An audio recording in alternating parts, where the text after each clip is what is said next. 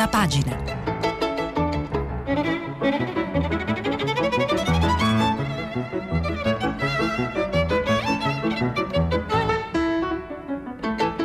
Questa settimana i giornali sono letti e commentati da Serena Sileoni, editorialista del mattino. Per intervenire telefonate al numero verde 800 050 333, sms e whatsapp anche vocali al numero 335 5634 296.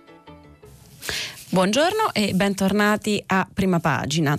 Eh, prima di iniziare la lettura dei giornali vi ricordo che stiamo pubblicando i vostri messaggi anche vocali sul sito di Radio 3. Eh, iniziamo con il bilancio eh, velocemente del contagio che ci ehm, dice che la curva dell'epidemia è stabile. La protezione civile ieri ha registrato 283 nuovi casi contro eh, i 280 di lunedì, ma ehm, bisogna bisogna eh, considerare anche che sono arrivati in ritardo i eh, numeri di eh, i dati di eh, alcune eh, regioni. Ottime poi le notizie che arrivano dagli ospedali lombardi, lo segnala nel suo eh, bilancio quotidiano il Corriere della Sera. I ricoverati infatti in Lombardia in terapia intensiva scendono sotto quota 100 e cala di molto poi anche il numero delle vittime in Italia, 79 decessi contro i 65 del giorno prima, ma appunto ci sono i dati dati tardivi della eh, regione Abruzzo. Soprattutto non sono stati registrati nuovi decessi in ben 10 regioni e i guariti sono 2062 in più, in deciso aumento rispetto ai 747 di lunedì.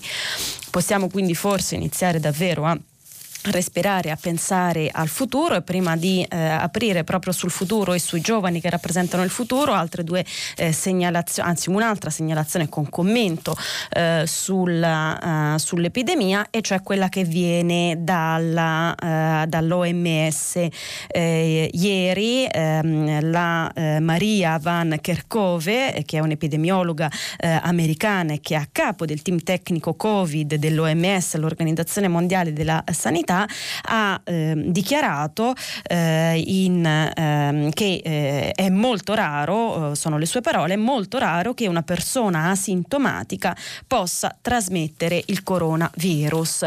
Questo diciamo Mm, eh, molti hanno detto smentendo, ehm, Guerra in Italia eh, dice no smentendo ma facendo evolvere i, eh, la conoscenza, delle, lo stato della conoscenza eh, del, del, virus, ma è appunto una notizia almeno dell'OMS che gli asintomatici difficilmente, anzi molto raramente, dice appunto Maria Van Kerkhove, possano trasmettere il virus. Eh, su questo c'è una intervista con commento di eh, Andrea Crisanti sul giornale. Andrea Crisanti è eh, l'immunologo eh, dell'Università di Padova che è stato eh, fondamentalmente il padre della, eh, della, della, lotta al coronavirus, del, della gestione della lotta al coronavirus in Veneto e appunto intervistato da Enza Cusmai ehm, per il giornale. Eh, Crisanti è invece molto critico nei confronti di questa nuova eh, affermazione, di questa nuova posizione dell'organizzazione dell'Organizzazione Mondiale della Sanità e dice eh, che eh, a suo avviso nell'Organizzazione Mondiale della Sanità ci sono troppi burocrati e pochi esperti con competenze, serve più presenza qualificata sul territorio e meno gente a Ginevra. E a proposito proprio della dichiarazione della retromarcia sugli asintomatici la, ehm, la, la, commenta come l'ennesima svista fatta forse per nascondere tutte le stupidaggini che hanno detto prima. Comunque dire che gli asintomatici, eh, dichiara Crisanti, sono poco infettivi è un'affermazione che va contro ogni osservazione scientifica. Purtroppo, continua Crisanti, sono i giovani a trasmettere la malattia perché spesso manifestano l'infezione in maniera asintomatica, mettendo più a rischio la salute degli altri. E poi sui bambini che ci siamo chiesti tutti se sono asintomatici o se proprio non prendono il virus, Crisanti dice i bambini, secondo la nostra esperienza, non si ammalano e non si infettano, neanche in presenza di adulti vicini che sono infetti. Eh, nel frattempo ehm, uno, eh, uno, studio eh, non ancora referato, e sottolineo eh, questo passaggio, non sottoposto, non, non, che non ha ancora superato la eh, fase di eh, revisione, che è quella fase che consente agli studi eh, scientifici di eh, essere pubblicati come attendibili.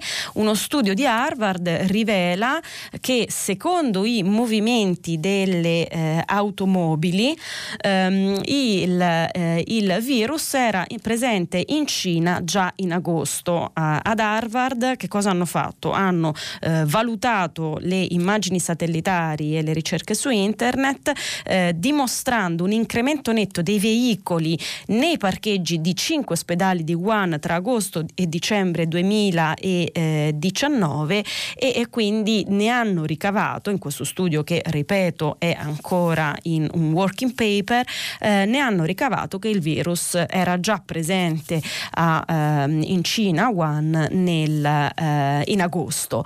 Eh, ma ehm, commenta eh, Cecilia Attanasio Ghezzi alla stampa riportando eh, la notizia, eh, in realtà il, il, lo studio contiene una non notizia perché appunto dice il virus forse era presente già da agosto a vedere le immagini satellitari dei parcheggi, di sicuro a dicembre, ma che fosse presente a dicembre, dice appunto Cecilia Attanasio Ghezzi, in realtà lo sapevamo. Eh, già. Il punto è che l'abbiamo saputo, dice Cecilia Attanasio Ghezzi, lo abbiamo saputo troppo tardi che fosse appunto presente già a dicembre in Cina. Intanto ehm, in, in, Lombardia, lo leggo dal Corriere della Sera, Simona Ravizza ehm, eh, informa con un articolo che eh, in Lombardia salta il direttore della eh, sanità. Il governatore Attilio eh, Fontana ha cambiato infatti il, eh, i vertici della sanità, se ne va Luigi Cagliazzo, eh, ex poliziotto, e arriva Marco Trivelli, manager storico della sanità lombarda. Un primo cambio quindi di eh, dirigenza eh, sanitaria dopo, dopo l'emergenza eh, Covid-19. Ma pensando appunto, ricominciando a pensare al futuro, il futuro è quello dei eh, giovani, dei bambini e dei ragazzi e vorrei quindi dedicare eh, un approfondimento proprio al tema, alla, alla, um, alla eh, tema diciamo della eh, ehm, ripresa anche eh, psicologica e sociale per bambini e eh, ragazzi. E lo faccio a partire da una intervista sulla stampa Ernesto Caffo, presidente di Telefono eh, Azzurro a cura di Franco Giubilei, un'intervista proprio sulla condizione dei bambini dopo questa difficile esperienza esperienza. I bambini, eh, dice Caffo, che sono i più, i più, fragili, sono i veri dimenticati di questa situazione. Eh, bambini e ragazzi, il loro è un rapporto soprattutto corporeo e il tema del corpo è già fortemente rimosso a causa della società digitale in cui viviamo. In questi mesi, tutti ristretti in contesti domestici, i ragazzi si sono ritirati e chiusi in una dimensione inaspettata, senza una vera consapevolezza di pericoli che erano ben presenti agli adulti, anche perché il tema della morte riguardava fasce d'età lontane lontane dalla loro. Hanno così spento le loro emozioni e si sono messi a mandare messaggi, ma il contatto fisico continua a rimanere importante.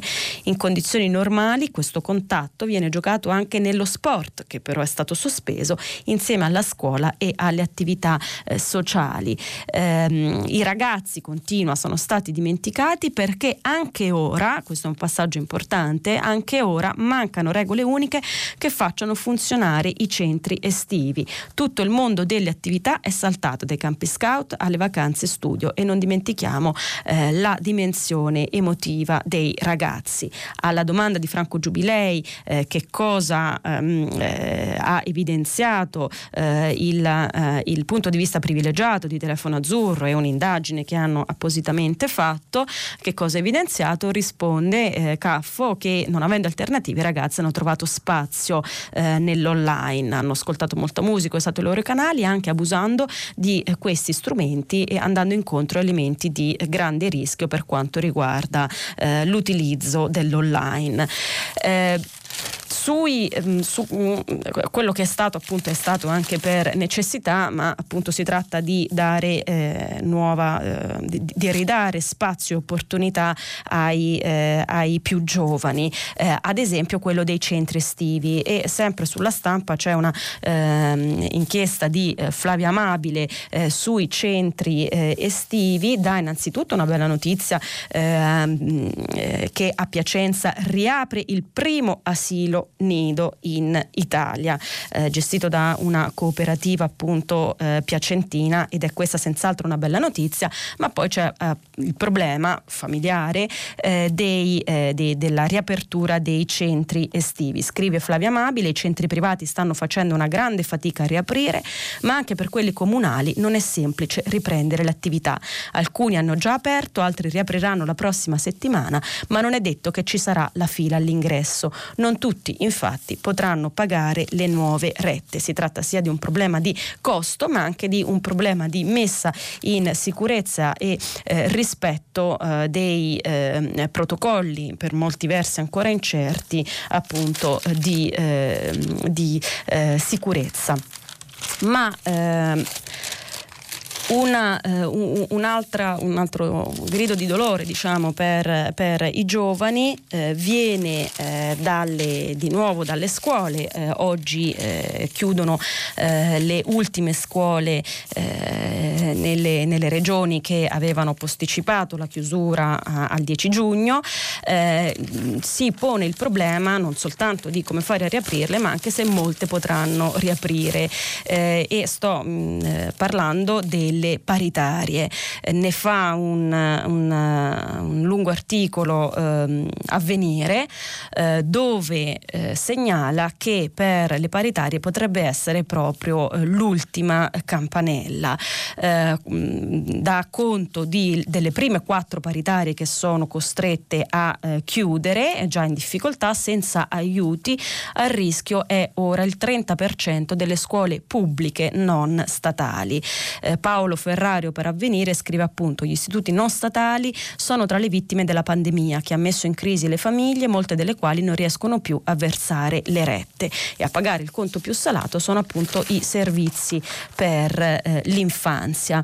Il problema delle scuole paritarie a cui Ferrario appunto dedica un lungo articolo eh, e mh, mm, indagine con le prime chiusure eh, su ehm, avvenire mh, mm, eh, riguarda in realtà tutto il sistema delle scuole pubbliche pubbliche, questo eh, vorrei sottolinearlo perché le scuole paritarie sono scuole mh, pubbliche non statali che contribuiscono insieme appunto agli istituti statali a tenere in piedi il servizio eh, all'istruzione per eh, i nostri giovani. Il problema è quello che eh, con pochi eh, aiuti a disposizione le famiglie che sono, eh, sono, sono, in difficoltà per la, difficoltà economiche per quello che ci è successo non possono pagare più le rette strette e i ragazzi dovrebbero andare alle scuole, eh, dovrebbero essere trasferiti quindi i loro figli alle scuole pubbliche, con un aggravio per le scuole pubbliche che già sono appunto in difficoltà su come riaprire con i numeri di studenti che hanno e che quindi possono trovarsi riversati un, un, riversato un maggior numero di studenti provenienti appunto dalle paritarie costrette a eh, chiudere.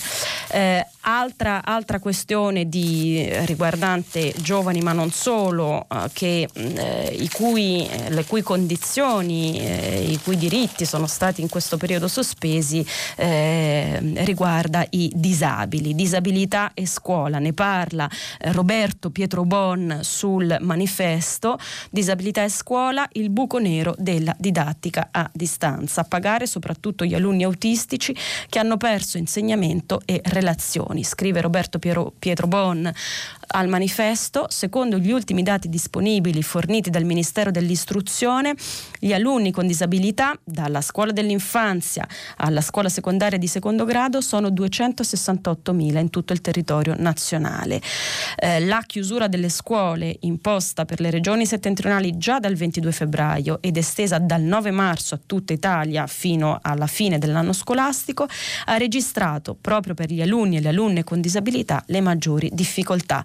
La sostituzione della didattica in presenza con la didattica a distanza è stata un vero e proprio cono d'ombra nel quale sono caduti moltissimi studenti a partire dai primi cicli formativi. Un'inchiesta promossa dalla Fondazione Agnelli con le università di Bolzano, Trento e l'UMSA e coordinata dal professor Dario Ianes ha cercato di far emergere le criticità che gli insegnanti hanno riscontrato nel mese di aprile e la fotografia della eh, situazione è appunto eh, eh, seria e, e, mm, per non dire molto, molto grave. La pandemia ha rivelato quanto il nostro sistema scolastico sia arretrato rispetto all'utilizzo della tecnologia, impreparato a garantire uniformità di continuità didattica, per non parlare di quella di supporto alla relazione. Ci sono quindi mesi da recuperare per tutti gli studenti e in particolare per gli studenti con eh, disabilità. E questa, questa, questione sulla quale eh, mi mm, può sembrare che mi dilungo, in realtà eh, non riguarda soltanto, eh, lo, lo, lo, abbiamo già detto eh, anche ieri, non riguarda soltanto gli, eh, i ragazzi o le famiglie che hanno figli, ma riguarda, riguarda tutti noi, riguarda la società. E di questo parlano Maurizio Ferrera e Barbara Stefanelli con un editoriale sul Corriere della Sera rivolto proprio ai giovani, non soltanto la questione questione scolastica, ma anche la questione eh, di inserimento nel mondo del lavoro e il prezzo che i giovani eh, stanno pagando e dovranno pagare per eh, la pandemia. Scrivono Maurizio Ferrera e Barbara Stefanelli. Le previsioni sulla disoccupazione giovanile sono negative in tutto il mondo, allarmanti per l'Europa e ancora di più per l'Italia nella fascia 2035. Il dato globale dell'Organizzazione internazionale del lavoro dice che più di un giovane su sei ha smesso di lavorare dopo la diffusione del Covid-19 e che quanti hanno mantenuto il posto hanno perso in media il 23% delle ore retribuite e che ovunque le donne sono le più colpite. Difficoltà enormi, continuano Ferrera e Stefanelli, difficoltà enormi si stratificano su tre piani. Per chi sta concludendo un ciclo di educazione superiore, cioè le scuole superiori, per chi aveva avviato un percorso di apprendistato e per chi preparava l'ingresso nel lavoro lavoro. Si è creata una faglia, una generazione rischia di finirci in mezzo. Sappiamo, continuano, che nuovi posti non si creano quando i lavoratori più anziani muoiono o vanno in pensione, si creano con lo sviluppo, l'apertura del mercato e l'innovazione. Nessun alibi dunque, non ci sono spazi improvvisamente liberi a fare da materasso per attutire la caduta. È fondamentale ricordare, continuano, che non parliamo soltanto di un'emergenza occupazione. Un intero ciclo esistenziale è minacciato. Senza lavoro non c'è reddito e si è costretti a restare a casa dai genitori. Viene così rinviato a tempo, quello sì indeterminato, il momento in cui l'individuo costruisce la propria indipendenza e va a sperimentare relazioni stabili di convivenza. Senza garanzie di tenuta economica, le competenze sociali, quelle che si consolidano nel passaggio fra giovinezza e vita adulta, restano deboli, anacquate dall'incertezza costante e ehm, si, ehm, ehm, soffermandosi poi sulla situazione eh, italiana Ferrera e Stefanelli segnalano. Eh, nel nostro paese è proprio nel salto all'età adulta che si scaricano come grandi nelle contraddizioni e le distorsioni del modello italiano. Uno, familismo culturale e istituzionale che privilegia le famiglie esistenti. Due, pervasività di una mentalità che si lascia guidare da criteri gerontocratici nella progressione di carriera e soprattutto nell'accesso ai ruoli finali di responsabilità. 3. Lunga sequenza di strade e imbuto che restringono opportunità di vita e mobilità sociale per chi proviene da comunità o territori svantaggiati. 4. Mancanza di politiche che sorreggano in modo concreto i progetti scolastici. 5. Persistente incapacità di fermare la fuga di cervelli o di attirare cervelli eh, stranieri. Eh, in Italia non solo nascono sempre meno bambini, ma molti tra quei pochi, una volta diventati ragazzi, crescono in condizioni di difficoltà e a un certo punto deragliano e vanno a infoltire le fila dei net eh, non studiano più né lavorano ancora o eh, mai. Ehm, le proposte su che cosa fare concludono non mancano, formazione innovativa, abbattimento delle barriere alle professioni, alle progressioni di carriera, un senso della meritocrazia eh, diverso, un welfare che invece di intrappolare nella famiglia di provenienza aiuti a uscirne e guadagnare autonomia. Un, eh, un, un, programma quindi davvero eh, ambizioso perché è incentrato anche su questioni, su questioni molto eh, culturali. Eh, di di, di, di, futuro, eh, di investimenti sul futuro eh, eh, parla anche relativamente al tema della ricerca e della ripresa delle attività universitarie. Dario Braga per il Sole 24 ore segnala infatti che il mondo della ricerca, che è ben poco conosciuto dal grande pubblico, eh, non eh, si è completamente interrotto nei mesi di lockdown, mentre è stato possibile, scrive Dario Braga, trasferire rapidamente online le attività didattiche universitarie, il lockdown ha fermato i corsi di laboratorio e tutte le attività di ricerca sperimentale. Si esce dal lockdown quindi con uno spaventoso deficit di tempo eh, ricerca.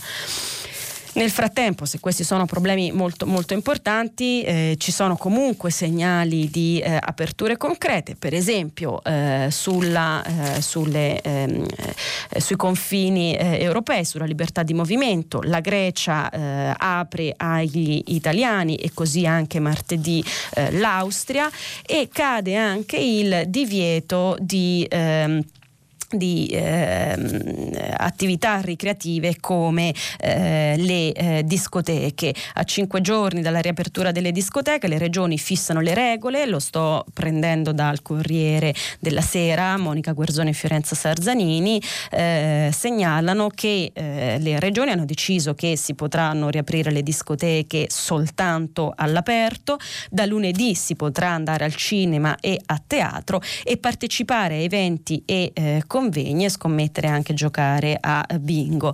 Eventi e spettacoli sono ovviamente sottoposti a forme di eh, limitazioni eh, diciamo, eh, di, di, di, di eh, ingresso.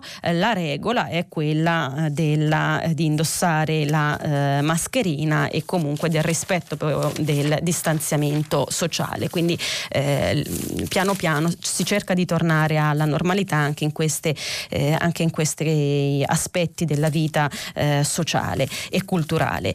Eh, in politica che cosa sta eh, succedendo? Il piano Colau su cui torneremo con due approfondimenti, ehm, con due commenti. Eh, il piano Colau si conferma essere stato ehm, freddamente eh, accolto eh, dal, dal governo, dal Premier Conte che intanto sta organizzando, come sapete, questi stati generali di cui non si conoscono ancora bene i dettagli, soprattutto sui nomi, ma nel frattempo frattempo eh, monta, scrive la stampa, una, eh, con un retroscena di Carlo Bertini, monta la rabbia nel PD e si vocifera di un patto Franceschini-Renzi-Di Maio per un nuovo capo di governo che potrebbe essere, secondo eh, il retroscena di Bertini per la stampa, potrebbe essere eh, Guerini.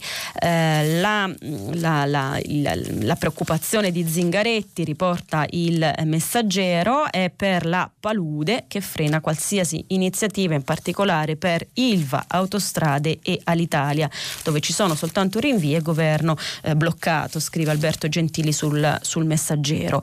Eh, le, mh, mm, un virgolettato attribuito a Zingaretti eh, gli farebbe dire che la cosa che più mi preoccupa di più è l'impasse e l'incapacità di risolvere crisi industriali come appunto quelle dell'ex Ilva, Autostrade e Alitalia.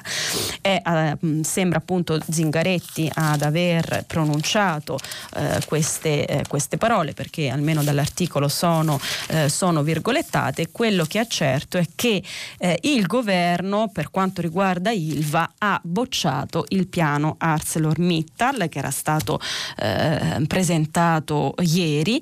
Il ministro dello sviluppo, lo riprendo da eh, Repubblica con un articolo di Marco Patucchi, il ministro dello sviluppo economico Stefano Patuanelli e il collega dell'economia Roberto Gualtieri Gualtieri hanno rispedito al mittente il nuovo piano industriale per l'Ilva, che prevedeva non più di 6 milioni di tonnellate di acciaio nel 2025 e quasi 5 mila esuberi tra diretti operai in amministrazione straordinaria e investimenti spostati in avanti nel tempo. Il piano è inadeguato, hanno detto i due ministri eh, all'unisono, distinguendosi però sugli sviluppi del dossier. Gualtieri più disponibile a riconoscere eh, all'impresa che l'emergenza Covid ha cambiato qualche carta sul tavolo, Patuanelli invece, cioè eh, sviluppo economico più intransigente. L'obiettivo del governo resta, secondo Patucchi, quello della intesa di marzo, e cioè la transizione green dell'ILVA, il mantenimento di 10.700 occupati, la compartecipazione dello Stato, magari facendo leva sugli aiuti pubblici a edilizia automotive che potrebbero incentivare la ripresa della domanda di acciaio. Intanto se la eh, maggioranza di governo sembra eh, incespicare, eh, in realtà anche, eh, anche l'opposizione ehm, insomma, non, eh, non, non, vive acque, eh, in acque tranquille.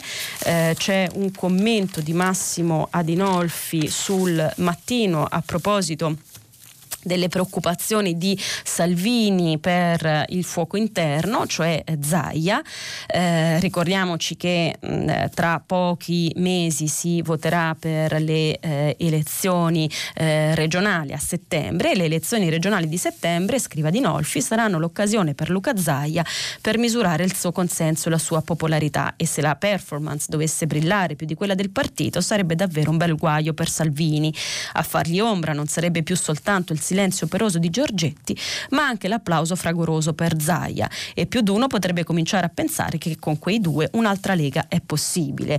Eh, il, lo scenario, eh, sintetizza Di Nolfi, sicuramente per Salvini eh, è, è, cambiato con, con, il lockdown e la pandemia, è cambiato all'interno del proprio partito, vedi appunto gestione mh, veneta eh, della, dell'epidemia, ma all'interno diciamo, del mondo del centrodestra sono cambiati i consensi per Berlusconi e soprattutto per la Meloni e eh, quindi in breve, riprendo l'articolo, il paesaggio su cui svettava la leadership di Salvini non c'è più, non ci sono, non si vedono i migranti da respingere, non c'è più una banca centrale europea da cannoneggiare, meno male anzi che continua a comprare titoli di Stato e non c'è nemmeno un sovranismo ideologico da sbandierare in modo contundente. In Europa i sovranismi ci creano difficoltà e Trump dall'altra parte dell'Atlantico non se la passa mh, mm, benissimo eh, neppure lui. Certo in autunno si potrà aprire un'altra congiuntura eh, ancora, ma intanto, conclude Dinolfi, le parole d'ordine sono cambiate. L'egemonia di Salvini sul centro-destra si è eh, allentata.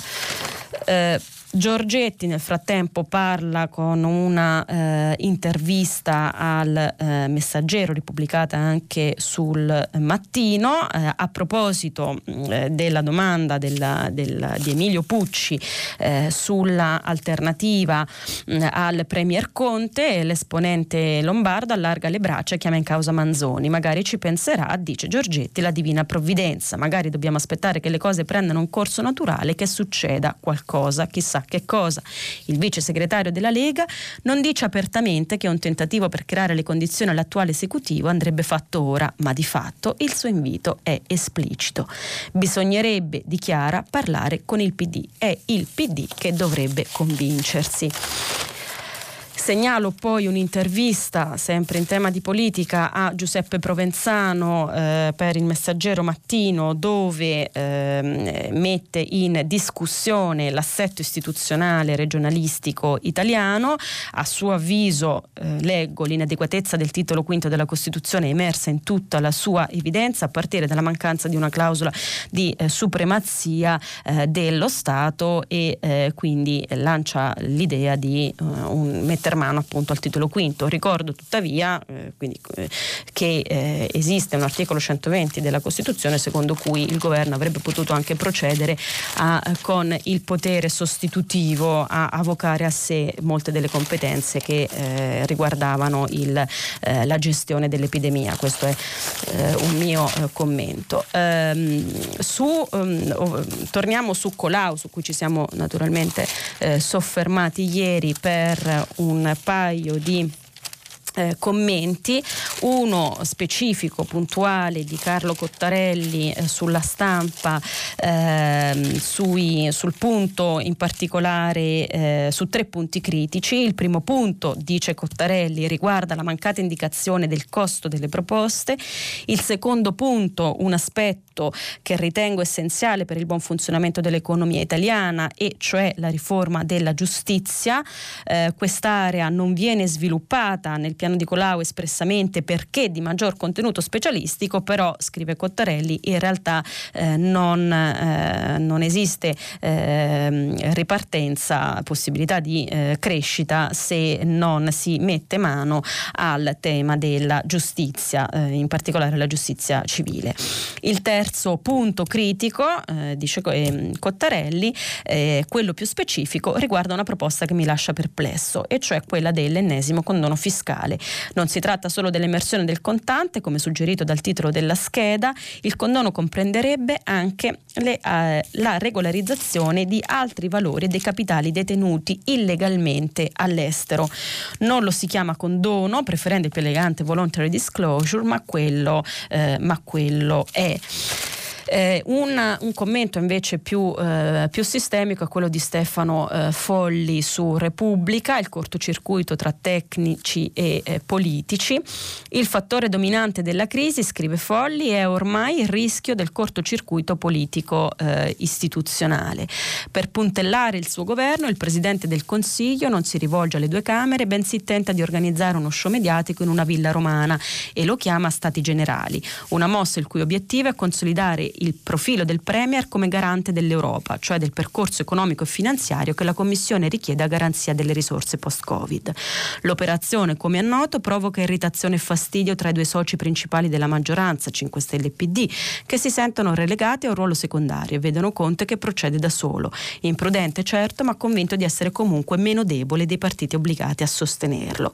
Sullo sfondo si attende sempre che prenda forma il cosiddetto piano nazionale delle eh, riforme benché atteso da tempo, è apparso nel, mentre eh, si organizzano gli stati generali il rapporto Colau eh, con le sue 120 proposte tecniche volte a rimodellare l'Italia. Il mosaico comincia ad avere un po' troppi tasselli e non tutti andranno al loro posto in tempo utile. Quelle che non mancano sono le contraddizioni. La prima riguarda i protagonisti della, di questa commedia degli equivoci, la chiama Stefano Folli, dove tutti si pestano i piedi ma dove tutti alla fine dovranno fingere concordia. Tuttavia il principale principale paradosso riguarda la prevalenza dei tecnici eh, sulla, eh, sulla, politica.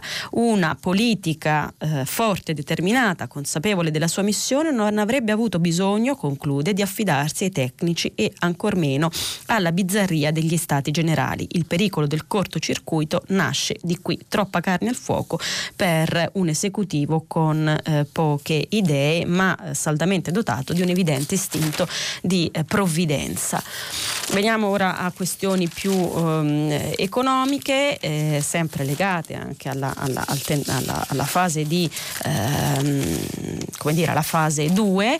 Eh, la prima segnalo eh, la questione della regolarizzazione del lav- degli immigrati che era stata fortemente voluta dal ministro Teresa Bellanova, in particolare per la regolarizzazione degli immigrati regolari appunto che prestano prestano lavoro nel, in agricoltura. La notizia è che al momento, eh, a eh, pochi giorni, a cinque giorni dalla prima eh, scadenza eh, per l'invio delle domande di regolarizzazione, eh, i, ehm, le richieste sono molto meno rispetto a quelle attese.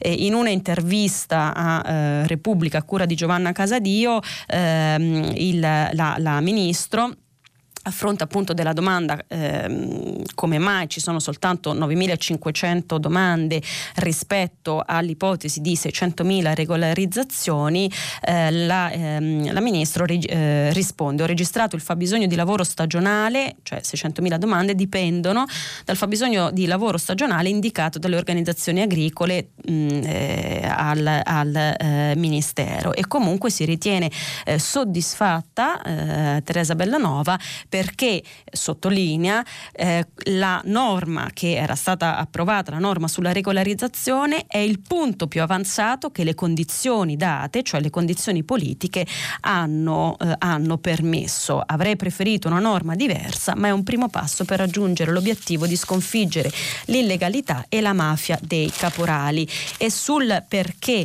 le domande sono eh, molto meno rispetto a quelle che non si pensava, si sofferma Linda Laura Laura Sabadini sul, su uh, Repubblica eh, a mh, mm, cercare appunto alcune motivazioni. Esiste un primo motivo, scrive Linda Laura Sabadini, la sanatoria si rivolge solo a chi lavora nei settori dell'agricoltura e dei servizi domestici. Molti lavorano invece regolarmente nelle costruzioni, nella ristorazione e nel turismo. Esiste anche un secondo motivo, molti lavoratori regolari, soprattutto immigrati, vivono in situazioni talmente marginalizzate di sfruttamento che neanche vengono a sapere delle opportunità che si presenta loro e magari non conoscono neanche la nostra lingua. Ma c'è un terzo e più importante motivo che non possiamo sottovalutare e che condanna all'invisibilità tutti i lavoratori irregolari. Il ricatto a cui sono esposti in questo momento, le misure di protezione che sono state adottate dal governo hanno riguardato tante categorie di lavoratori differenti, da quelli dipendenti agli indipendenti, la cassa integrazione e il contributo per le partite IVA, ma una categoria non hanno potuto raggiungerla perché è invisibile per definizione, quella degli irregolari. Perché dovrebbe scegliere un irregolare, un lavoratore irregolare, la regolarizzazione con il rischio di perdere quel lavoro che ha e che gli permette di eh, vivere? Altra, eh, altro mh, mm, flop lo chiama il Sole 24 Ore, comunque altra eh, iniziativa di governo per, eh, di aiuto che ha per ora numeri inferiori rispetto alle previsioni è quella del reddito di emergenza. E lo segnala Davide Colombo sul Sole 24 Ore. A meno di tre settimane dal varo del decreto rilancio, INPS manda oggi in pagamento i primi 67 mila redditi di emergenza. Finora sono 244.000 le domande eh, presentate, meno di un terzo delle stime di eh, governo. E eh, in, in, in, nell'approfondimento sul sole Davide Colombo cerca di eh, capirne i, ehm, i, i, motivi, tra cui anche eh, quello eh, della, ehm, della, della, di come è stata costruita questa misura che a differenza di altri bonus riconosciuti con il Covid-19, prevede condizioni precise a partire da una dichiarazione sostitutiva unica valida al momento della richiesta e un ISE non superiore ai 15.000 euro.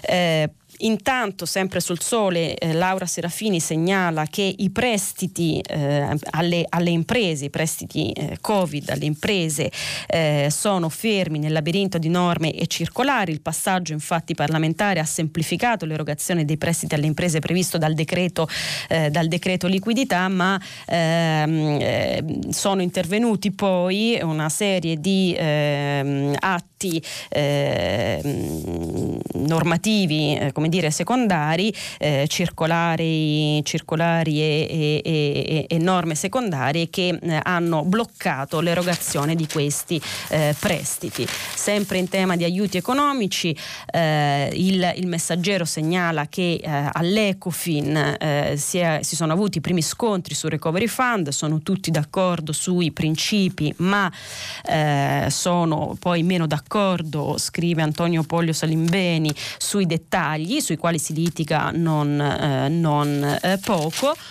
e eh, su come usare i fondi europei per la nuova sanità post-Covid segnalo un articolo proposta di Fabrizio Pagani e Fabio Pammolli dalle pagine del Corriere della Sera.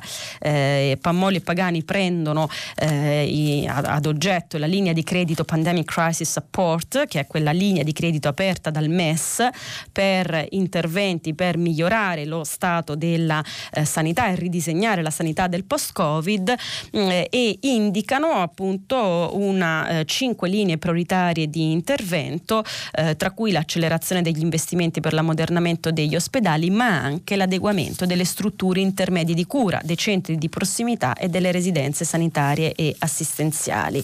Eh, sintetizzano eh, in questo articolo un lavoro dell'Associazione eh, Minimed Morali e la Fondazione CERM.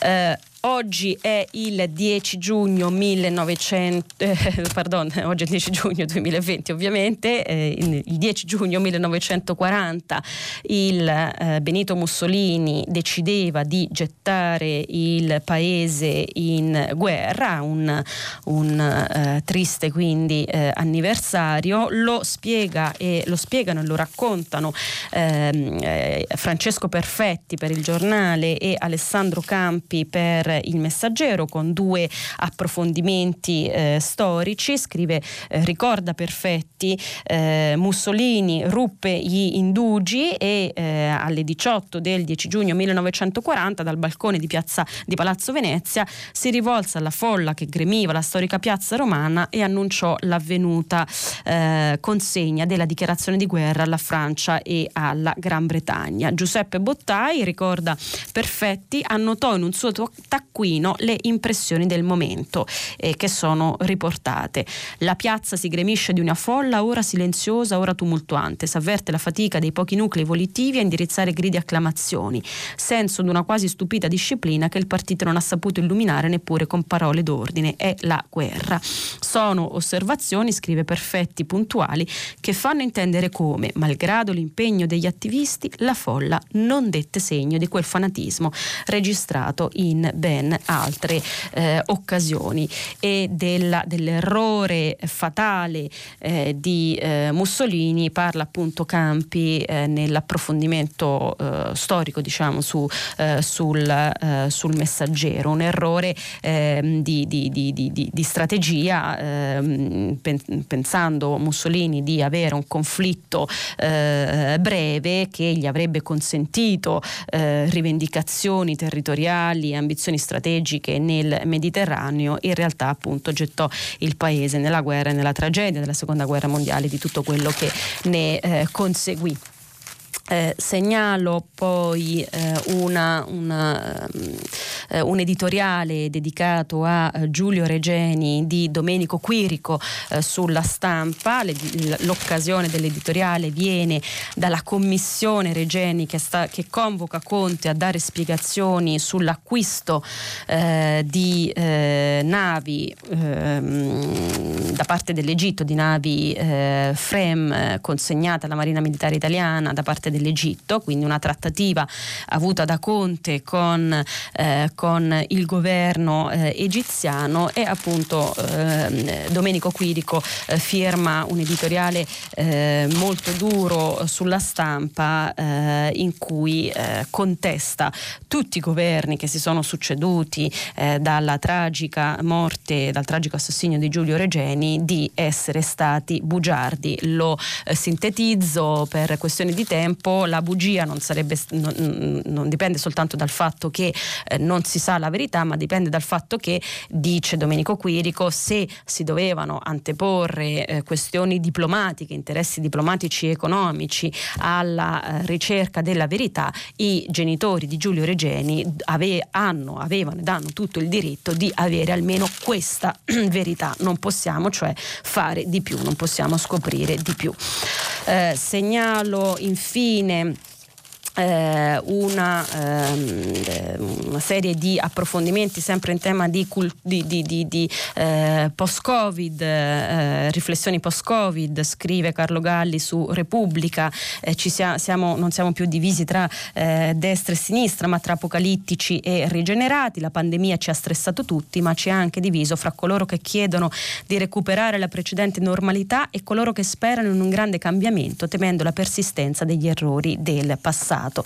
Da un lato il bisogno di riconoscersi in colpa e di correggersi, dall'altro quello di cercare i colpevoli del disastro fuori di noi, appunto apocalittici e eh, rigenerati.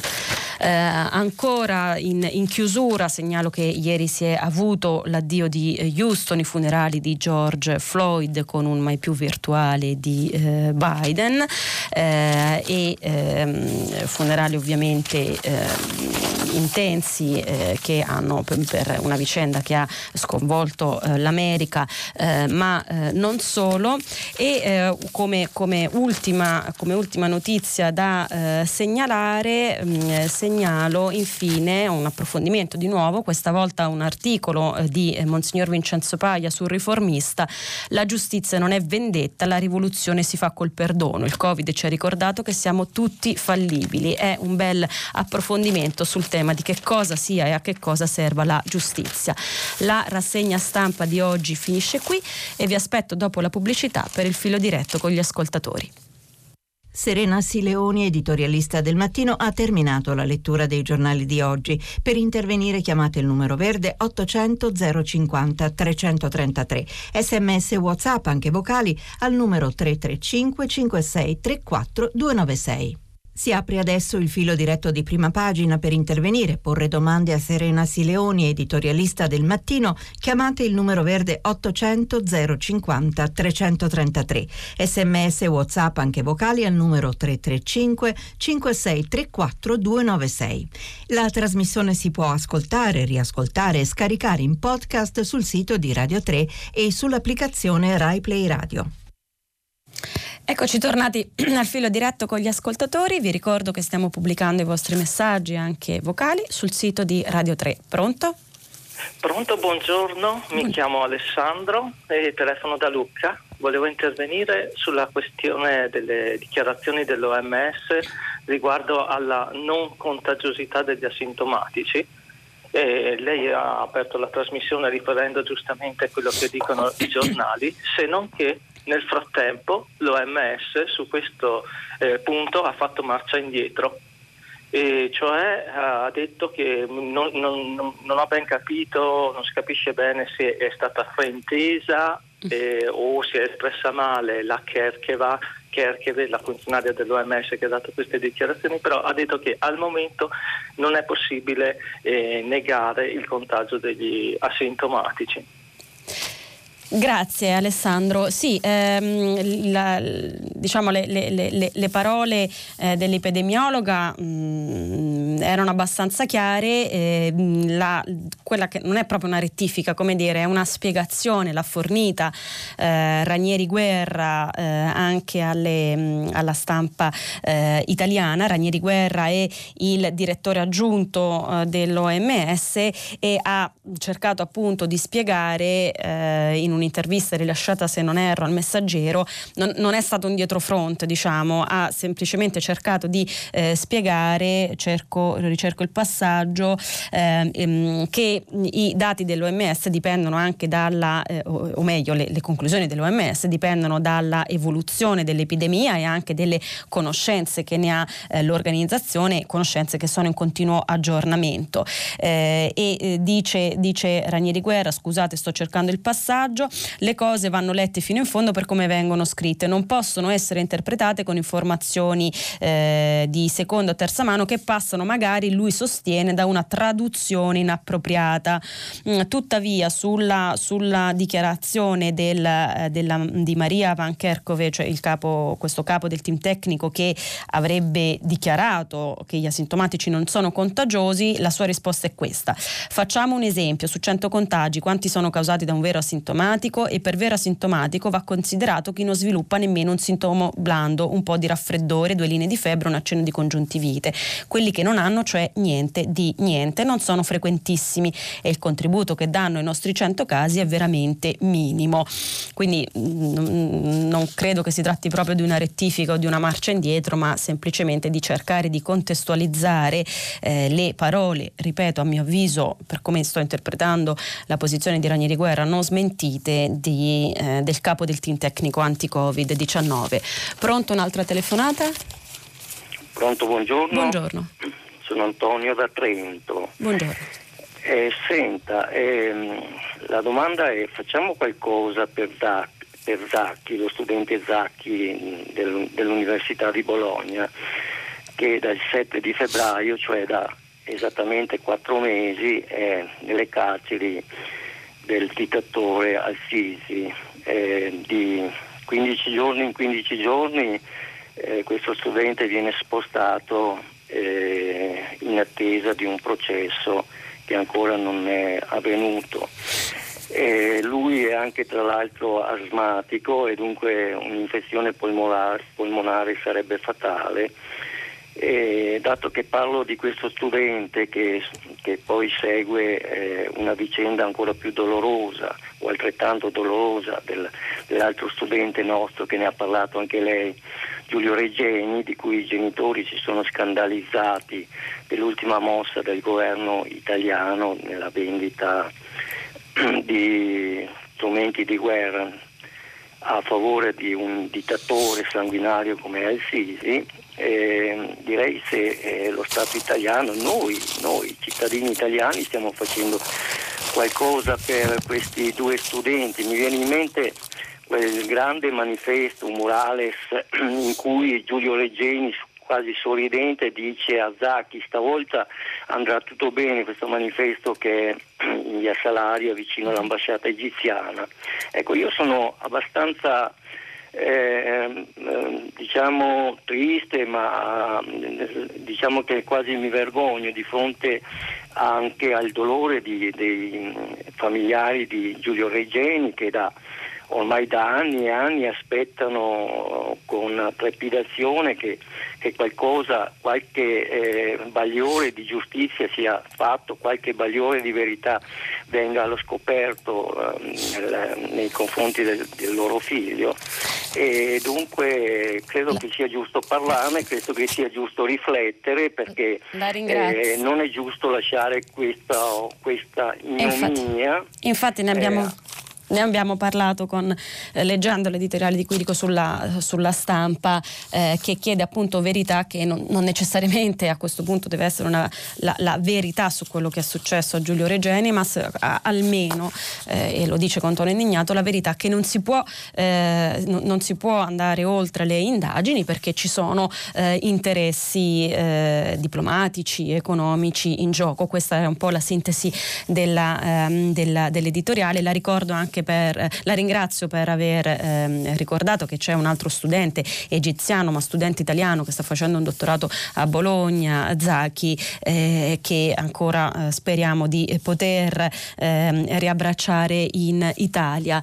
Eh, leggo un sms che chiede una, ehm, un, un, chiarimento. Eh, Giovanni da Verona mi dice che non si può sentire scuole pubbliche non statali, questa proprio mi mancava. Le scuole private eh, eh, ritiene appunto che sia un errore definire le scuole eh, private come eh, scuole pubbliche. In realtà se è un errore lo fa lo stesso, eh, la stessa legislazione italiana, cioè non me lo sono inventata io.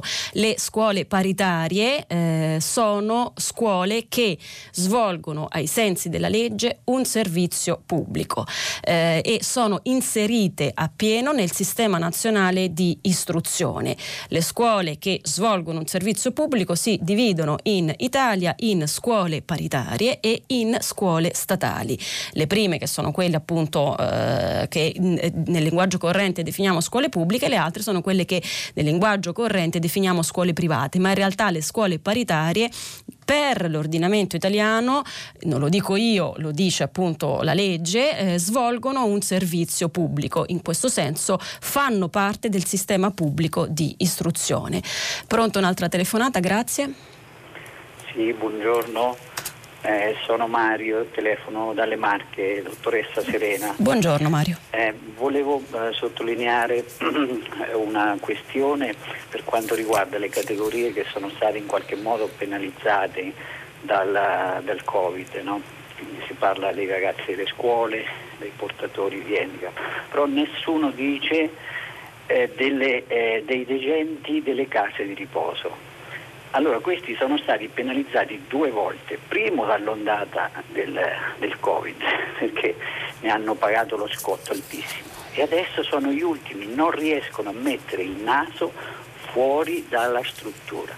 Certe strutture sono anche fatiscenti, io telefono dalle marche, quindi sono strutture eh, qualche volta di fortuna, senza giardino, senza niente. Hanno potuto parlare con i loro familiari solo attraverso i vetri Ecco, eh, volevo di queste persone qui nessuno ne parla di questi decenni. Secondo me questi sono penalizzati. Io che tengo qualche contatto telefonico con uno mi dice perché non tutti ci stanno con i sentimenti no? nelle case mm. di riposo. Mm. Questo è uno che ragiona, ha 90 anni, dice qui è peggio del 41 bis, Mario.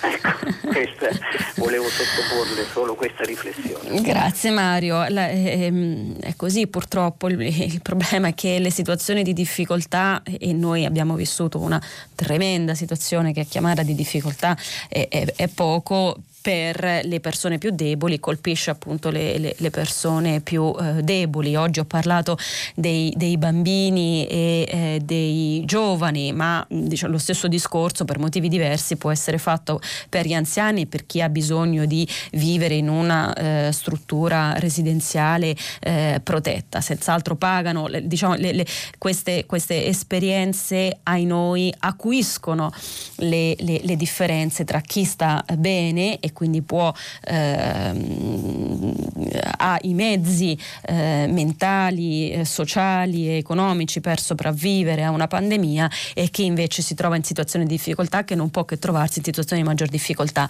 L'auspicio è che i soldi che verranno, era un po' questo il senso della lettura dell'articolo di Pagani e Pammolli, siano usati come è possibile fare anche per eh, mettere a posto queste eh, strutture residenziali, quindi non soltanto ospedali ma anche tutte le strutture eh, di cura e di soccorso in senso ampio che assistono le persone nel territorio. Un'altra telefonata, pronto? Eh, buongiorno dottoressa, mi chiamo Claudio e telefono da Bologna. Volevo fare una domanda in materia di codice appalti perché eh, viene richiesta una revisione del codice appalti sia da alcune forze politiche sia dal cosiddetto piano Colau. Allora la mia domanda è se eh, questi ultimi casi di eh, cronaca giudiziaria, eh, particolarmente in materia anche di, di sanità, che hanno riguardato sia le regioni del nord che anche regioni del sud, eh, ci consentono di abbassare la guardia in materia di gare d'appalto. E vorrei aggiungere che eh, il codice appalti eh, non è stato concepito da un vecchio burocrate, bensì eh, da un esperto di corruzione come Raffaele Cantone. E poi anche il cosiddetto eh, modello Genova eh, si è potuto realizzare soltanto per l'intervento di un personaggio eccezionale come Renzo Piano, perché eh, siccome Renzo Piano si è occupato di quell'opera ma non si occuperà di altre opere analoghe, eh, dubito che eh, il cosiddetto modello Genova si possa estendere. La ringrazio Claudio, il punto che solleva è, mm, è importantissimo nella fase di, di ripresa e eh, inizia ad essere sollevato eh, da, mm, da, dai giuristi soprattutto. Noi rischiamo, abbiamo un doppio rischio, il primo rischio è quello di eh, avere eh, sistemi eh, che continuano ad essere dal punto di vista normativo e amministrativo molto complicati e che forse saranno ancora più complicati perché appunto il controllo della spesa dei soldi pubblici che saranno investiti è un controllo che in buona parte chiama in causa appunto proprio le procedure di appalto, cioè di aggiudicazione di opere o anche di forniture di beni e servizi.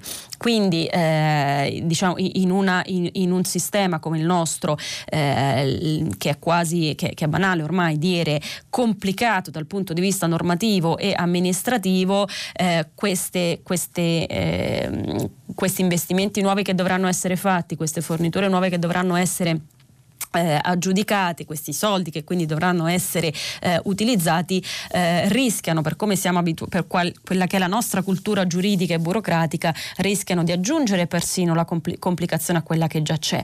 Però eh, c'è anche un altro rischio, cioè quello che per scappare scappare da questo primo rischio si proceda con il modello Genova. Il modello Genova in realtà eh, è un eh, modello in deroga, cioè è una fase di, ricostru- di, di costruzione di un'opera eh, in, in, deroga rispetto alla legislazione vigente, eh, effettuata per circostanze eccezionali, la prima delle quali la tragedia del ponte Morandi, la seconda quella che ha sottolineato lei, cioè il fatto che comunque c'era dietro un, un, un, un esperto di indiscussa e autorevole eh, competenza, ma è anche vero che non possiamo, ehm, tra i due poli estremi della, una, di, di, un sistema ipercomplicato e un sistema in deroga al sistema ipercomplicato, dobbiamo trovare una, una soluzione più ragionevole. Ed è stato per esempio più volte già evocata l'idea credo sia anche eh, in qualche piano, non, non, ricordo in quale dei piani,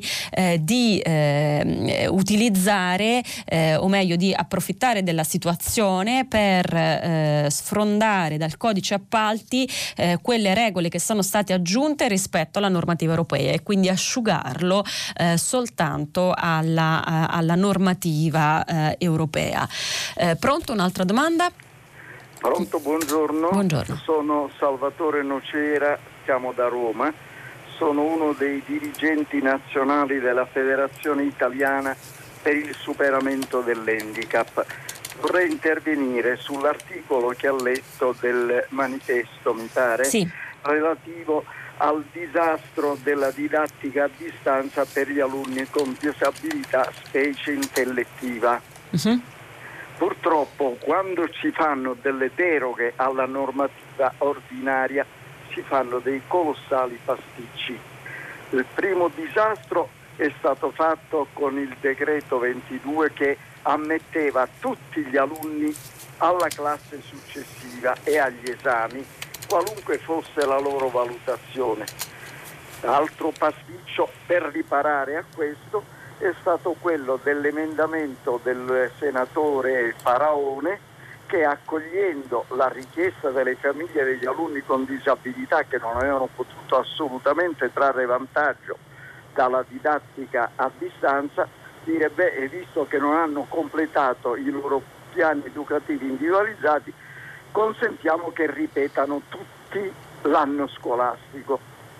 Terzo pasticcio, il rimedio a quell'altro pasticcio, una circolare proprio dell'8 di giugno del Ministero dell'Istruzione che se non altro ha il merito di ridurre per quanto possibile i danni fatti dall'emendamento eh, Faraone, nel senso di dire vabbè se le famiglie lo vogliono, il dirigente scolastico decida di farli reiscrivere, però che non facciano tutti questa fine, ma quelli almeno delle scuole di esami cioè terza media, quinta scuola superiore, si sottopongano almeno agli esami, se la Commissione ritiene che debbano ripetere per necessità di loro apprendimenti lo facciano, ma se la Commissione ritiene che siano possibili valutarli possibilmente, positivamente che vadano avanti. È un disastro questa situazione, come si potrà riparare? Ormai non lo so, vedremo. Ma le immagini, noi abbiamo quasi 280.000 alunni con disabilità nelle scuole pubbliche italiane, 10.000 in quelle paritarie. Si immagini se tutti avessero voluto chiedere la ripetenza come la norma del tutto eccezionale, del tutto eversiva, avrebbe potuto consentire che sarebbe successo per gli organici, per l'andamento della scuola. Io ribadisco e chiudo, vorrei proprio un suo parere, quando si ritorre alle normative eccezionali si creano sempre dei disastri paurosi. Eh, la ringrazio. Eh, di, di, nuovo torna il tema della, dei, eh, de, dei, soggetti più deboli eh, e, e, di come tutelarli in una situazione eh, evidentemente che ci ha esposto tutti a non solo il pericolo del Covid, ma anche agli effetti collaterali del, eh, del Covid, compresi gli effetti sociali, psichici, psicologici. Le, le situazioni di emergenza e le regole dell'emergenza sono sempre regole regole che, mh, difficili che tagliano con l'accetta, quindi ancora una volta sono regole eh, dove eh, i, i, i, più vulnerabili rischiano di pagare soprattutto nel primo momento lo scotto più grande. Ci sarà tanto da recuperare senz'altro, come c'è tanto da recuperare anche, leggo un messaggio di Nadia da Roma, per i eh, malati di Alzheimer. Vorrei sollevare, chiede Nadia, il problema dell'Alzheimer, dei malati e delle famiglie che vivono in questo, dra- questo dramma del silenzio della società. Non posso che eh, farmi eh, portavoce di questa, eh, di questa segnalazione. Leggo inoltre un altro articolo che fa riferimento di nuovo alla questione scuole paritarie, eh, scuole statali. Dice Giuseppe Aldo in, in replica alla, alla mh, mm, eh, mia eh, eh, chiarimento su scuole paritarie, scuole statali e scuole pubbliche. Allora dice eh, polemicamente abolite l'articolo 33 della Costituzione che dice il contrario di ciò che dice lei.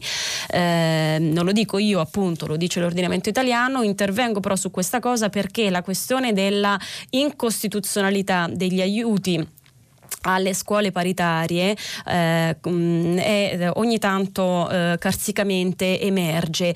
Eh, non è vero che siano incostituzionali rispetto all'articolo 33 che ha un riferimento al fatto che le scuole eh, ci possono essere scuole private senza oneri per lo Stato. Quel senza oneri molto spesso viene appunto utilizzato per dire che sono illegittimi gli aiuti alle scuole paritarie. Ora io non è che debba difendere le scuole paritarie, però semplicemente eh, non è, non non è così. Ho, mm, ho giusto l'occasione di chiarire questo punto eh, costituzionale. In realtà eh, il, la, la defi- il, il, significato di senza oneri per lo Stato eh, è un significato diverso e lo dico non con parole mie ma con le parole del eh, relatore a, in assemblea eh, costituente.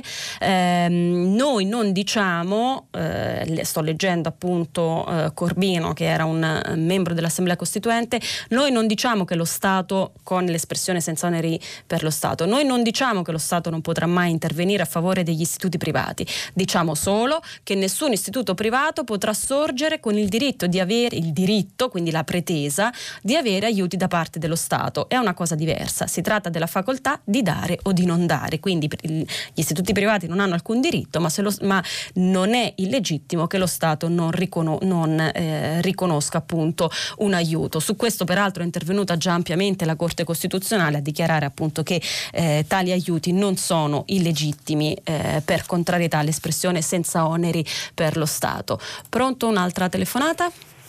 Pronto? Buongiorno. sono Luigi Napolitano, sono un consulente del lavoro e la chiamo da Napoli. Buongiorno. E interveniamo per la questione della regolarizzazione degli stranieri, del presunto flop. Sì. La questione di base è questa. Il decreto ha previsto il pagamento di un contributo forfettario di 500 euro. Il punto è che oltre a questo contributo forfettario, che peraltro già è piuttosto elevato per le aziende che lavorano in agricoltura ovviamente, perché insomma, per ovvie ragioni assorbe tutto il margine ricavabile da un lavoratore seppure in nero, eh, il governo ha previsto un ulteriore contributo forfettario che non è ancora stato determinato e che dovrà essere determinato attraverso una ordinanza interministeriale. Questa è una circolare dell'Inps che lo dice di pochi giorni fa. Conseguenza, molti di quelli che stavano per fare la regolarizzazione, anche molte famiglie eh, che hanno colpe badanti e che vorrebbero regolarizzarle, stanno attendendo questa quantificazione. Purtroppo nell'incertezza tutti quanti aspettano, c'è tempo fino al 15 luglio, speriamo il governo provveda. Questo era per sollecitarla sulla questione, i provvedimenti mh, di emergenza, di urgenza, eh, hanno poi questo problema di non riuscire ad essere particolarmente attenti sul lato tecnico e questo genera ulteriore incertezza, forse questo è il problema secondo me più grave della fase cosiddetta 3, non so, volevo sollecitarla su questo. Eh, grazie mm, Luigi da, da, Napoli, quindi diciamo è una, una, mm, parziale buona notizia quella che ci dà, nel senso che eh, lo, lo, lo avevamo eh, segnalato leggendo eh, l'intervista al, al, ministro Bellanova, eh, i, i, i, termini non sono ancora scaduti, credo peraltro che ci siano due termini, uno a giugno, uno a luglio, ma forse, forse ho inteso male, c'è ancora qualche giorno, quindi eh, forse mh, mm, le, le, domande debbono debbono ancora arrivare, probabilmente per i motivi che lei sta, eh, ha, ha, segnalato. Certo, il tema, eh, il tema è quello ehm, e, e mh, mm, ieri ricordavamo eh, le, le, la, la, le, modalità di governo di eh, Ciampi, lo ricordava se non erro, se non mi ricordo male eh, Giavazzi, eh, governare eh, non significa soltanto prendere delle decisioni eh, a livello generale, ma poi significa anche attuarle in pratica e purtroppo molto spesso è nella fase dell'attuazione che non solo le cose si complicano, ma le cose proprio si eh, arrestano o eh, si, eh, si eh, dilazionano e eh, questo è, è, è, un serio problema di quella complicazione delle procedure di cui parlavamo anche prima con Claudio eh, a proposito di appalti. Un altro intervento, pronto? Salve, buongiorno signora, sono Nicola. Telefono da Orbetello.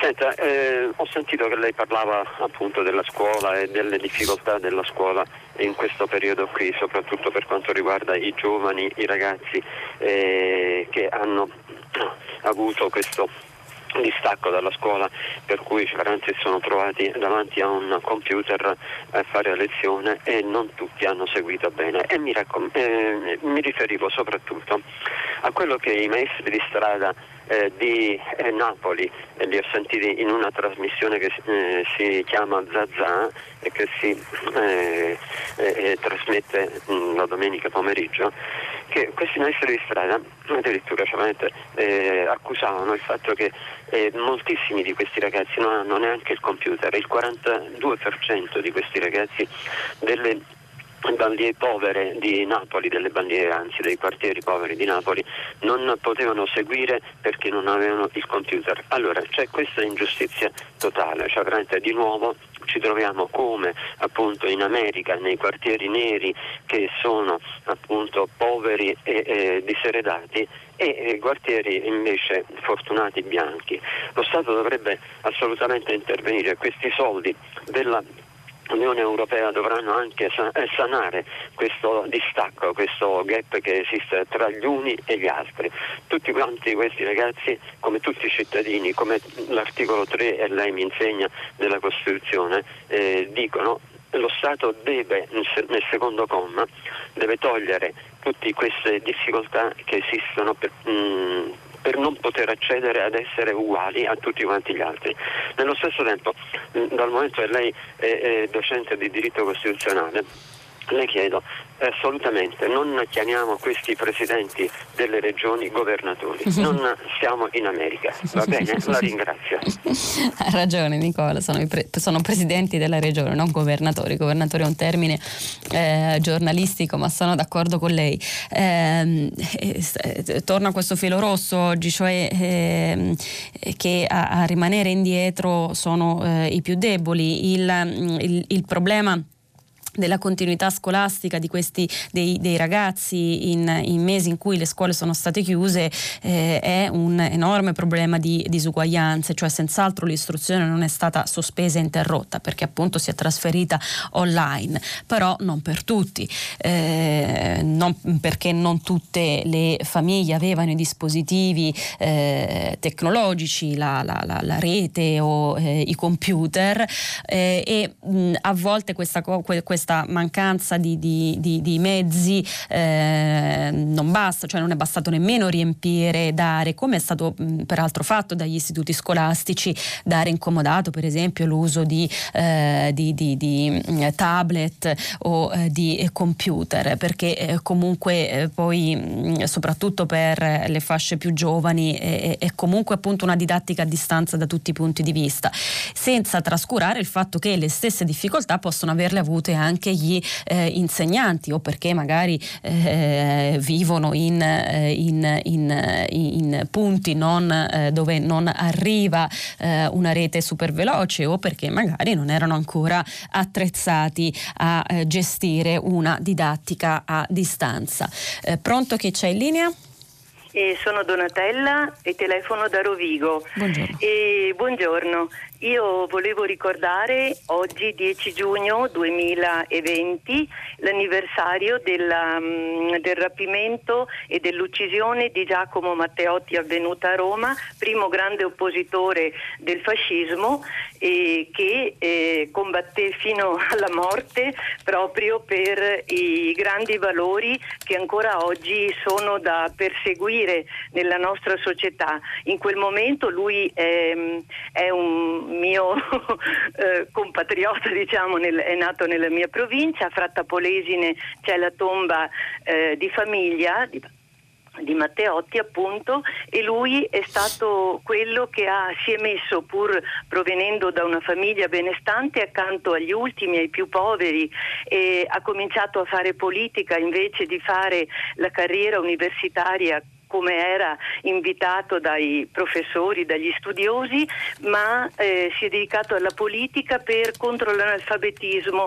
contro lo sfruttamento, contro la povertà e la mancanza di libertà e ha denunciato in un famoso, famosissimo, ma non è solo per quello che va ricordato, ha denunciato i brogli elettorali fatti dal fascismo e poi insomma dopo eh, qualche giorno è stato rapito ed era pronto a denunciare altre eh, cose di corruzione del, del momento.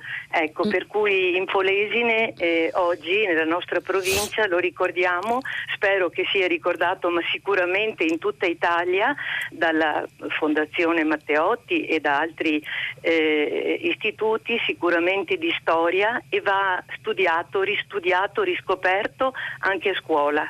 E vi ringrazio per, eh, per avermi fatto ricordare questo grande personaggio italiano che ci ha fatto onore e ci fa onore ancora oggi. Eh, la ringrazio Donatella, la ringrazio per aver, la, sono io a ringraziare lei per aver ricordato eh, la data del 10 giugno anche come l'anniversario del, del rapimento e della morte eh, di eh, Giacomo eh, Matteotti e mm, eh, ripeto quello che lei ha detto ma soltanto diciamo per, per, ascoltatori distratti perché è un anniversario importante, una data importante, il 10 giugno del ehm, del eh, 24 eh, Matteotti fu appunto eh, rapito e eh, poi eh, ucciso nel giorno in cui avrebbe dovuto tenere un discorso eh, per, alla Camera per ehm, rivelare scoperte su, scandalo, su uno scandalo finanziario in cui era coinvolto il fratello del Duce dopo aver già denunciato appunto come ha ricordato lei brogli elettorali. La ringrazio di questo ricordo. Pronto un'altra telefonata? Sì, pronto, buongiorno, mi chiamo Luciana, chiamo da Milano e eh, volevo riportare all'attenzione le questioni delle RSA, ossia ehm, ancora le RSA non danno la possibilità ai parenti di vedere, non dico, non pretendo riabbracciare, perlomeno rivedere i propri genitori, i propri cari, in quanto eh, sostengono di non ricevere indicazioni dalle ATS e ehm, per quanto mi risulta il, decre- cioè il divieto di ehm, diciamo, accedere alle RSA da parte dei parenti è diciamo, decaduto, però eh, le, ATE, le, RSA non ricevendo indicazioni dalle ATS non si organizzano per ehm, accogliere le visite dei parenti e di fatto cioè, le persone come se fossero sequestrate, non ci fanno sapere niente, non danno notizie e, e, ci sono questi anziani, io ho una mamma di 93 anni mm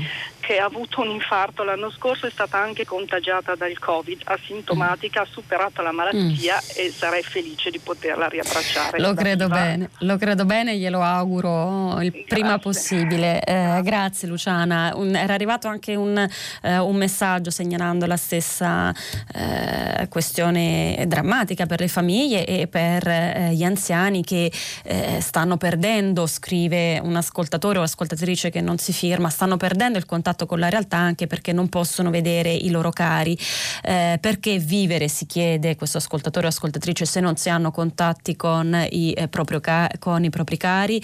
Eh, io le auguro soltanto, Luciana, davvero di poter riabbracciare presto eh, sua madre o quantomeno, come ha detto lei, di poterla, eh, di poterla vedere. Eh, specifico soltanto che le ATS, magari non tutti lo sanno, sono le agenzie di tutela della salute che hanno una competenza territoriale di programmazione dell'assistenza eh, sociosanitaria nel, nel, territorio appunto. Eh, un'altra telefonata, pronto? Sì, pronto, buongiorno, sono Donatella e chiamo da Chiavari. Buongiorno. Io mi legavo a quello che mh, sta, si sta sapendo in questi giorni sulla vendita da parte del governo italiano di una commessa militare di 9 miliardi di euro all'Egitto. Ora, in Italia esiste una legge che vieta le esportazioni di armamenti verso i paesi i cui governi siano responsabili di accertate violazioni delle convenzioni internazionali in maniera di diritti umani. Per cui mi domando se eh, questa commessa eh, risponde a quelle leggi che nel nostro paese ci siamo dati a parte eh, il fatto che se è questo, in questo modo che l'Egitto dà risposte alla morte di Giulio Regeni. La mia domanda era questa e la mia puntualizzazione era semplicemente questa. Eh, se vogliamo accettare una cosa di questo tipo, se siamo disposti ad accettare e andare sopra le leggi che democraticamente ci siamo dati.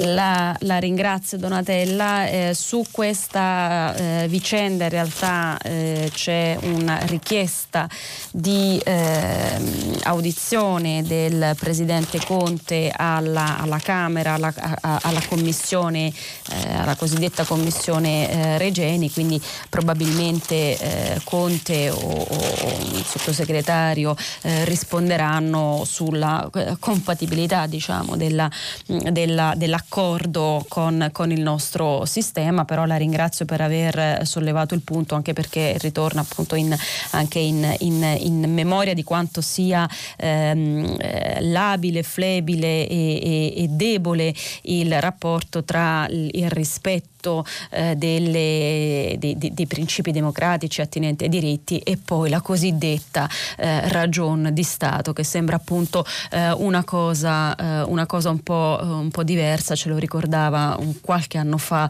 eh, Machiavelli. Arrivano messaggi di eh, ringraziamenti e congratulazioni alla, alla, alla, um, all'ascoltatrice Donatella da Rovigo per aver eh, ricordato eh, Giacomo eh, Matteotti ehm, e, quindi glieli, eh, glieli giro eh, con, con, piacere. Poi arriva un messaggio non, non, firmato ehm, che chiede non sono riuscito a farmi spiegare da nessuno perché la Fiat ha bisogno della garanzia dello Stato per avere un prestito. C'è il rischio che FCA non onori il debito, mi puzza di imbroglio. Quali sono gli sviluppi al momento? Mm, francamente non vedo, non vedo imbrogli. La eh, FCA eh, che eh, ha diciamo, la possibilità di accedere al prestito in eh, garanzia e eh, quindi eh, lo, lo, ha richiesto per il pagamento degli, dei salari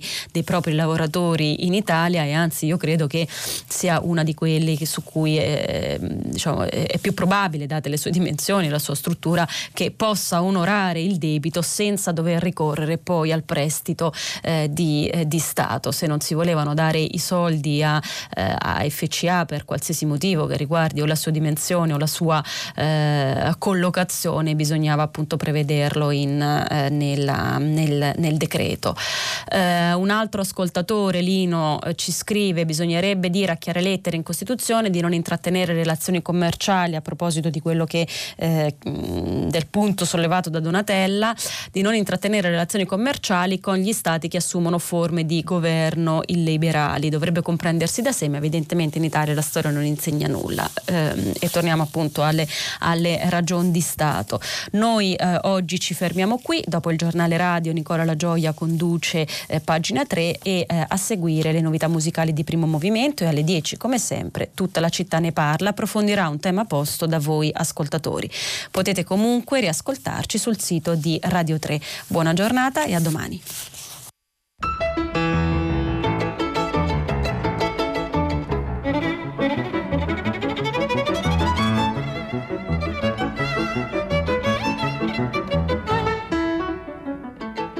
Serena Sileoni, editorialista del Mattino, ha letto e commentato i giornali di oggi. Prima pagina è un programma cura di Cristiana Castellotti, in redazione Maria Chiara Beranec, Natascia Cerqueti, Manuel De Lucia, Cettina Flaccavento. Posta elettronica, prima pagina chiocciolarai.it. La trasmissione si può ascoltare, riascoltare, scaricare in podcast sul sito di Radio 3 e sull'applicazione Rai Play Radio.